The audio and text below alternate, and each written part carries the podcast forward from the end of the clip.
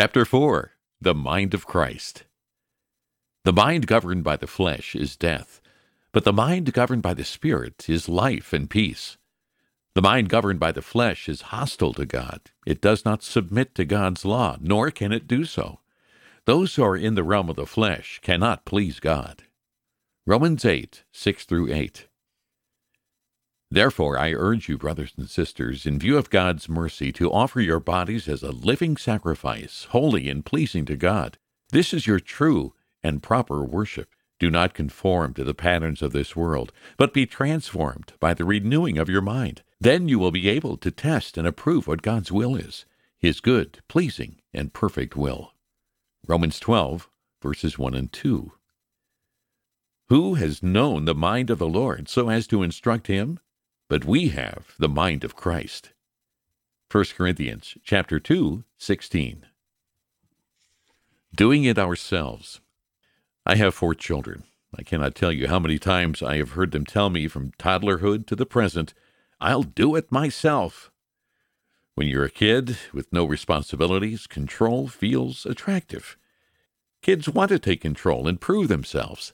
This doesn't really change in adulthood, and it's one of the greatest strengths and weaknesses of the human race. Through bearing God's image, we are capable of amazing things, and God wants us to do those things with independence, like any parent would. Yet, in our sinful condition of depravity, we often say, I'll do it myself, for the wrong reasons. We say it out of a desire for control, or to win power, or approval. When this is motivated by a selfish and untrusting pride or fear, it is sinful. The result of this sinful sort of independence is worldliness. Two areas where humanity is prone to wrongly tell God, I'll do it myself, are moral knowledge and spiritual understanding. The Bible tells us that God's loving gift of knowledge was the point at which our relationship with Him first broke apart. What was the first sin? Adam and Eve tried to steal the knowledge of good and evil. Genesis chapter 3. It was forbidden fruit for a good reason. It wasn't just that God was saving it for his lunch. Sometimes people think that God wanted to keep humanity dumb and innocent in that garden forever. If not, why wouldn't He have given them that tree already? How could God think people could be happy having everything except knowledge? Many ancient mythologies include tales in which the gods are holding out on humans, not giving them good things. In Greek mythology, for example, Zeus punished the Titan Prometheus for stealing fire which may believe signified knowledge, to bring it to mankind. The gods were stingy and jealous. But in the Bible, the man and woman got the idea that God was stingy from the snake, and we've been buying into the snake's logic ever since. We are prone to believe that God was withholding that knowledge from humanity because he was jealous and threatened by what we could become. The serpent said, For God knows that when you eat from it, your eyes will be opened, and you will be like God, knowing good and evil. Genesis 3, verse 5. This claim wasn't just false, it was a profound perversion and reversal of the truth. In reality, it was God's design all along that we would be like Him in this way. The purpose of creation and redemption was always for us to receive the very thing the snake claimed God was withholding. Even the doctrine of damnation assumes we are meant to embody God's moral knowledge and are created for everlasting life. Paul put it this way You were taught with regard to your former way of life to put off your old self, which is being corrupted by its deceitful desires, to be made new in the attitude of your minds, and to put on the new self, created to be like God in true righteousness and holiness. Ephesians chapter 4 verses 22 through 24. He's saying that the point of redemption was recreation to get us back to our original created purpose. That purpose is that we were created to be like God in righteousness and holiness, in knowing how to distinguish between good and evil. So, why didn't God just give us that knowledge right away? The answer requires a distinction that the snake was side slithering, side stepping for the rest of us. To God, knowing doesn't mean just to be aware of something. It's more than familiarity, it means having something in the bones of your character, attitude, and behavior. That kind of knowledge takes time. A human body can be created in a moment or in nine months, but character needs to be forged over time. Just as humans develop character through their lives, it apparently needed to be developed in Adam and Eve. The first step of fashioning godly character is trust, and teaching trust was the reason God withheld a single tree while giving them access to everything else. Growing in the garden. After God's initial creation of the world, the Bible shows his relationship with humanity continuing to develop. In Genesis 1, God makes men and women in his image and gives them his whole creation to subdue and rule over. Yet, in the next chapter, God suddenly narrows the scope to something tiny by comparison. He makes a garden for them. We already know from chapter 1 that this isn't some permanent zoo exhibit. Humanity is meant to dig in and cultivate life, and God is preparing them to spread out and do so all over the world. We are meant to see the garden as an environment for the process of development. It's what people would later call a home. In this home, God makes the man out of the dirt. He gives the man a job, subduing, and teaches him to name things, taking dominion. He lets the man sense his need for a different kind of companion, only then does God make the woman, and the man rejoices over her with all her similarities and differences. Then, before they are sent to tend the world, they are to tend this special garden God planned. God is walking with them through a process of learning, growing, and developing. It's a process with change, responsibility, practice, authority, and relationships. This is how we get to the tree God created the world and fashioned it through a process in the first chapter of Genesis. Then the second chapter shows him creating and developing humans. The man has been working and has taken his place of leadership in creation by naming all the animals. God has created the woman for the man and made a true complementary union to rule and bless the world. Now has come the time for God to reveal his character to mankind, and he begins with the most basic revelation. You must trust the trustworthy one. Without trust, truth is either lost or misused. God tells them explicitly that the result of stealing the fruit will be certain death. Genesis chapter 2 verse 17. The humans can either steal the knowledge of good and evil or trust God to give it in his own time and in his own way. This is where the serpent comes in. Humanity's first parents chose to steal that knowledge, and knowledge without trust has been poisoning us ever since. Adam and Eve were already doing science.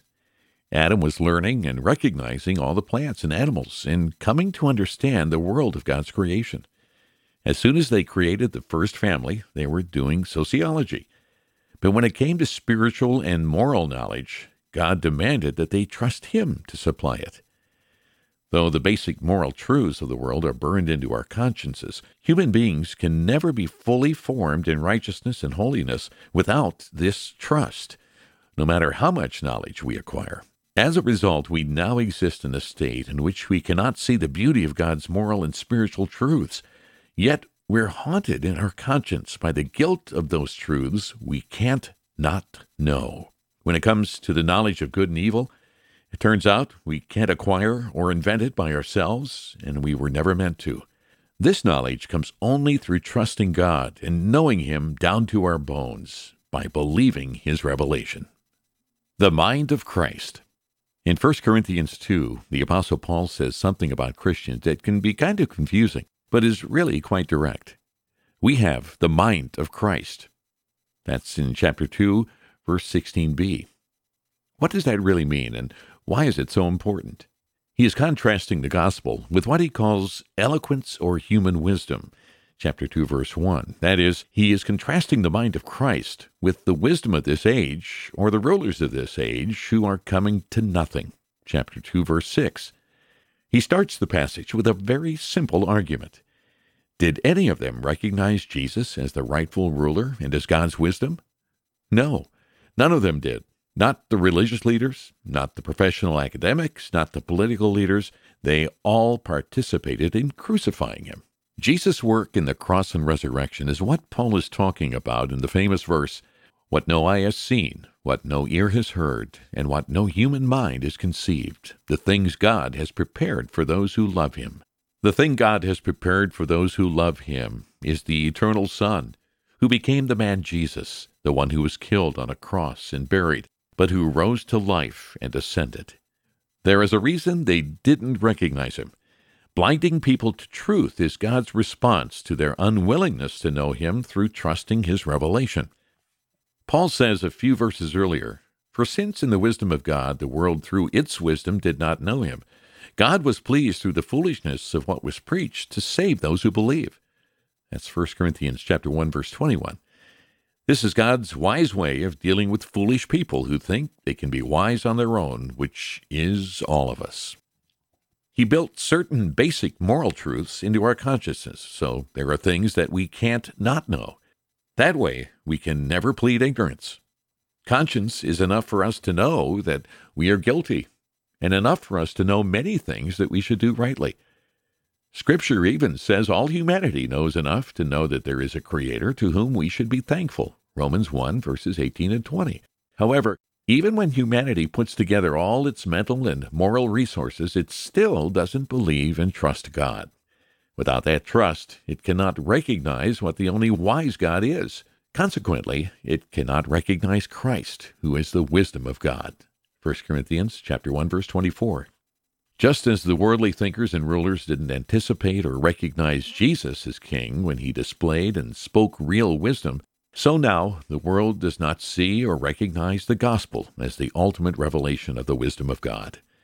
Christ is the embodiment of that wisdom, literally, and believing in him and in the gospel is what Paul calls wisdom among the mature, 1 Corinthians chapter 2 verse 6. Therefore, in order to know the wisdom of God, we have to recognize Jesus and the gospel as the power and wisdom of God is what God has prepared for those who love him. 1 Corinthians 2 9. Or, to summarize, as he does in the final verse of the chapter, we need to have the mind of Christ.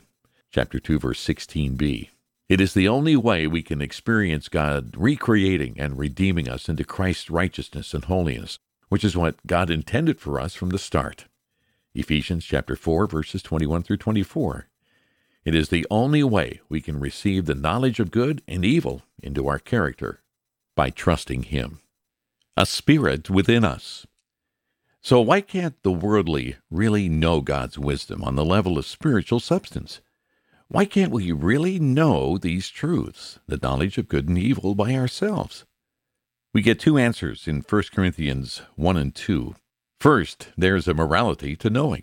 In fact, the Bible argues that the biggest problem with humans failing to know the truth is not that we can't find it, but that we don't want to find it. This is the one most profound hypocrisies of the entire human race. We say we're seeking the truth, yet we never obey the truth we already have, and we ingeniously avoid the truths we don't want to find. How can we be honestly seeking the truth when we don't even trust the truths we can't avoid? Psalm 19 says that all of the heavens declare the glory of God. The Bible argues that if we don't know that God exists, it's not because he is profoundly hidden. It's because we don't want to know that God exists. We don't want to know that He deserves our thanks. We don't want to know that we are created in His image and are therefore responsible to live in accordance with the spiritual and moral beauty of that image. And we don't want to know that if we reject these truths, we can and must be held dramatically accountable for refusing them because we bear His divine image. We can't consciously find and love a truth that we are also semi consciously avoiding so intensely. Most importantly, though, we can't have spiritual substance without the mind of Christ, because the mind of Christ isn't a philosophy, it's a divine mentality. It isn't like knowing God's attributes or tendencies, it includes an understanding of God's purposes and His will. Knowing God is knowing a personal being who chooses and acts it's one thing to understand human biology. It's another thing to be able to tell what another person is thinking or to recognize his handiwork. Similarly, it's one thing to philosophize something about God's being, and another to think you know what he's thinking, what he likes, and why he does what he does. To know what someone is thinking, feeling, or planning, you have to be inside his or her head. But how could you possibly get inside God's head? Paul's answer God's Spirit is in his head, and he reveals the mind of Christ to us. These are the things God has revealed to us by his Spirit. The Spirit searches all things, even the deep things of God. For who knows a person's thoughts except their own spirit within them? In the same way, no one knows the thoughts of God except the Spirit of God. What we have received is not the Spirit of the world, but the Spirit who is from God, so that we may understand what God has freely given to us. 1 Corinthians chapter 2, verses 10 through 12. This is the point. God has revealed himself. That revelation is the only way to know the mind of God. It is the only way to know good and evil, how they function in the world, and how God is acting to bring redemption to us and to all creation. He has already spoken in his written word, but he has already displayed his mind in the life, death, and resurrection of Jesus, and by his Spirit he has overcome our denial of their true meaning. All of these things, written revelation, the history of salvation among the Jews, the coming and work of Christ, and the present spiritual revelation of God's Spirit to ours are God's free gifts to a humanity that wants to do it themselves, but can't. The spiritual mind and the mind of Christ. Paul ends 1 Corinthians chapter 2 like this. The person with the Spirit makes judgments about all things, but such a person is not subject to merely human judgments, for who has the mind of the Lord so as to instruct him? But we have the mind of Christ. 1 Corinthians chapter 2 verses 15 and 16. For those who have received the Spirit's revelation of God's wisdom in Christ, everything has changed. We can know what to do, make judgments in any situation. But since our judgments are based in a knowledge the world can't know without the Spirit revealing Christ, they are not subject to the world's approval, not subject to merely human judgments. They will consider our actions foolish and often wicked, but they are not in charge of judging us anymore. The second part of this verse is built on a double meaning of the word mind. Have you ever heard someone say, I have a mind to? The word mind can refer to someone's will or to everything they know, or simply to their ability to be conscious. The prophet Isaiah was right. No one can possibly know the whole mind of the Lord and therefore be able to correct and instruct God. Neither a spiritual man nor a worldly one can do that. But we can know by the Spirit what God has a mind to do, what his character is like, and what the gospel of Christ really means. That is, we can understand good and evil in a way that changes us and enables us to apply it as wise and righteous stewards of God's world. Christ has become for us wisdom from God. That is our righteous holiness and redemption. 1 Corinthians chapter 1 verse 30. Through revealing this Christ to us, the Spirit recreates us to be like God in true righteousness and holiness. Ephesians chapter 4 verse 24b. We can know his wisdom. We can have the mind of Christ. We can find the true knowledge that forms the spiritual substance for which we were created and redeemed. A spiritual flop. Do you know what comes right after this deep theological explanation in 1 Corinthians 1 and 2? Brothers and sisters, I could not address you as people who live by the Spirit, but as people who are still worldly, mere infants in Christ. I gave you milk, not solid food, for you were not yet ready for it. Indeed, you are still not ready. You are still worldly. For since there is jealousy and quarreling among you, are you not worldly? Are you not acting like mere humans? 1 Corinthians chapter 3 verses 1 through 3. That doesn't sound good. These are folks who have received Christ's Spirit, but they aren't really looking all that spiritual. What they look like is worldly. There is terrible and bitter arguing. There is leader favoritism. There is sexual immorality. People are suing each other. Leaders are too tolerant to confront open sin. People are getting trashed at church dinners, and the middle class and wealthy are doing things that humiliate the poor. Some Christians are eating feasts, venerating pagan gods at the pagan temples. They're misusing the spiritual gifts, using them to show off rather than to love and strengthen people. Some people are forbidding marriage, and men are going to prostitutes like they always have. Others think they shouldn't give financially to support world missions. This spiritual church is incredibly worldly. So, how is this possible if they have the mind of Christ and the Spirit? These people believed in Jesus, they loved Paul, and had a church. What gives? It turns out having Christ in mind isn't the same as having the mind of Christ. We can change our minds about Christ in an instant, but it takes time for Christ to transform our minds to think like His. That process was God's intention in creation. How can we grow in submission by being transformed in the mind of Christ? A transformation of the mind. By far the most well known Bible verses on this subject are Romans 12, verses 1 and 2. Therefore, I urge you, brothers and sisters, in view of God's mercy, to offer your bodies as a living sacrifice, holy and pleasing to God. This is your true and proper worship. Do not conform to the pattern of this world, but be transformed by the renewing of your mind. Then you will be able to test and approve what God's will is, his good, pleasing, and perfect will.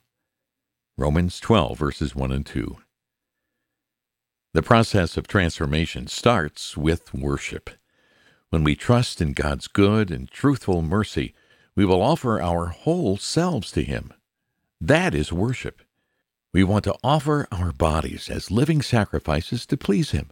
But sacrifices in the Old Testament were for specific things and had to be offered in carefully prescribed ways. They had to be offered according to His instructions, in line with His will, and on the basis of His commands. He was teaching the people what he was like about his holiness, and therefore what pleased him. So, if we are to offer our bodies as living sacrifices, how do we do it in a way that we know is truthfully and trustfully spiritual? How do we learn what is holy and therefore pleasing to God? What is our target, and at what are we aiming? These verses say holy worship aims at two things. One, Stop conforming to the world. Two, renew our minds to understand God's will. Second, we also need to have our minds renewed so that we can test, know, and personally approve of God's will. We can't just believe in God. We have to learn to appreciate deeply the goodness of His mind, the beauty of His plan, and the nobility of all His work. We need to feel a deep and devoted approval toward God's will. We need not only to see it, but to love it. Practicing the mind of Christ. How do we get there? Do we just open ourselves to the Spirit and worship God? Yes. Should we just try to please God? Right, except without the word just. Worship helps us actively trust God with our minds the first lesson of human formation in the knowledge of good and evil. Obedience forces us to face whether we really believe what we say we do. Obedience is also a process of discovery. Some things make more sense when we do them and taste their fruit through many years. John 7:17. Yet this is not the main work God has given to us concerning the transformation of our minds. The mind of Christ develops when we think on Christ and the message of the gospel. This is the focus of the rest of 1 Corinthians. Paul takes all of the worldly dysfunction of that church and shows us how to rethink them in relation to Christ and the gospel. Similarly, the famous passage from Romans 12, 1 and 2 comes after 12 chapters about Jesus and what his work as the Christ means in the universe and for us. In a different letter, Paul says it this way since then you have been raised with Christ. Set your hearts on things above, where Christ is, seated at the right hand of God. Set your mind on things above, not on earthly things. For you died, and your life is now hidden with Christ in God. Colossians chapter 3 verses 1 through 3. In shooting, to hit anything, you have to be oriented to a specific target. To aim your character at something is to set your heart on it. It's to aim your mind, will, and strength at a specific goal. Paul is explaining how to get the mind of Christ. You have to actively and consistently Set your heart and set your mind on Christ and the things with him that are your life while being dead to worldliness. This is the target, the prize, the summit, the goal, the focus of all our spiritual attention. In another letter, while he's talking about humility, love, compassion, and the virtues of spiritual substance, he says, Therefore, if you have any encouragement from being united with Christ, if any comfort from his love, if any common sharing in the Spirit, if any tenderness and compassion, then make my joy complete by being like minded, having the same love, being in one spirit and of one mind. Do nothing out of selfish ambition or vain conceit. Rather, in humility, value others above yourselves, not looking to your own interests, but each of you to the interests of others. In your relationship with one another, have the same mindset as Christ Jesus. Philippians 2, verses 1 through 5. Paul starts and ends the verses with Christ, his character, and the effects and meaning of his salvation. He talks about our spiritual union with Christ, then talks about Jesus' attitude at the end. The verses that follow are all about considering Jesus' example, how he made himself nothing, obeyed the Father, emptied himself of his rights, suffered on the cross, and created reconciliation for everyone, and that his humility and service is why God the Father exalted him to the highest place. Philippians chapter 2 verses 7 through 9. Do you see that? How should we think about unity, love, reconciliation, ambition, and humility? We do it by setting our minds and hearts on what it means to be united with Christ and His Spirit, and on the humility of Jesus in His life and death, on the rightness, nobility, and beauty of these things. We see and believe that this is why the God of true righteousness and holiness exalts anyone and why Jesus himself did this work with joy. We can't do it by ourselves. The mind of Christ can only come by God's generosity, by grace. Only the Spirit of God knows the mind of God and is able to make it known to us in Christ. We are invited to a work that God will not allow to fail. He will not just support your purpose in it. Don't forget, this was always His purpose. He has desired to teach us real wisdom since creation. He always wanted to give us knowledge of good and evil. Embracing the practice of setting our minds and hearts on Christ is the means He has appointed to show us. This is how we offer our hearts, minds, and bodies to Him as spiritual sacrifices. Romans 12:1. All we need in order to have the mind of Christ is present in Jesus. He shows us the meaning of all creation, all the knowledge of good and evil, it is all there, everything we need to be like God in true righteousness and holiness. Or, to say it another way, my goal is that you may be encouraged in heart and united in love, so that they may have the full riches of complete understanding, in order that they may know the mystery of God, namely Christ, in whom are hidden all the treasures of wisdom and knowledge. I tell you this so that no one may deceive you by fine sounding arguments. Colossians 2, verses 2 through 4. He is not saying that all real knowledge is religious knowledge. He is saying that seeing Christ allows us to see everything else as it is, to have the full riches of complete understanding. God wants us to see all that is in creation through the mind of the redeeming Creator King. He wants the wealth of our wisdom to be full and complete. This canopy of wisdom is not just a shelter that preserves our lives or a force that makes us loving toward our neighbor. It's also the true and dazzling fresco of the universe, a satisfying taste of the true glory of God.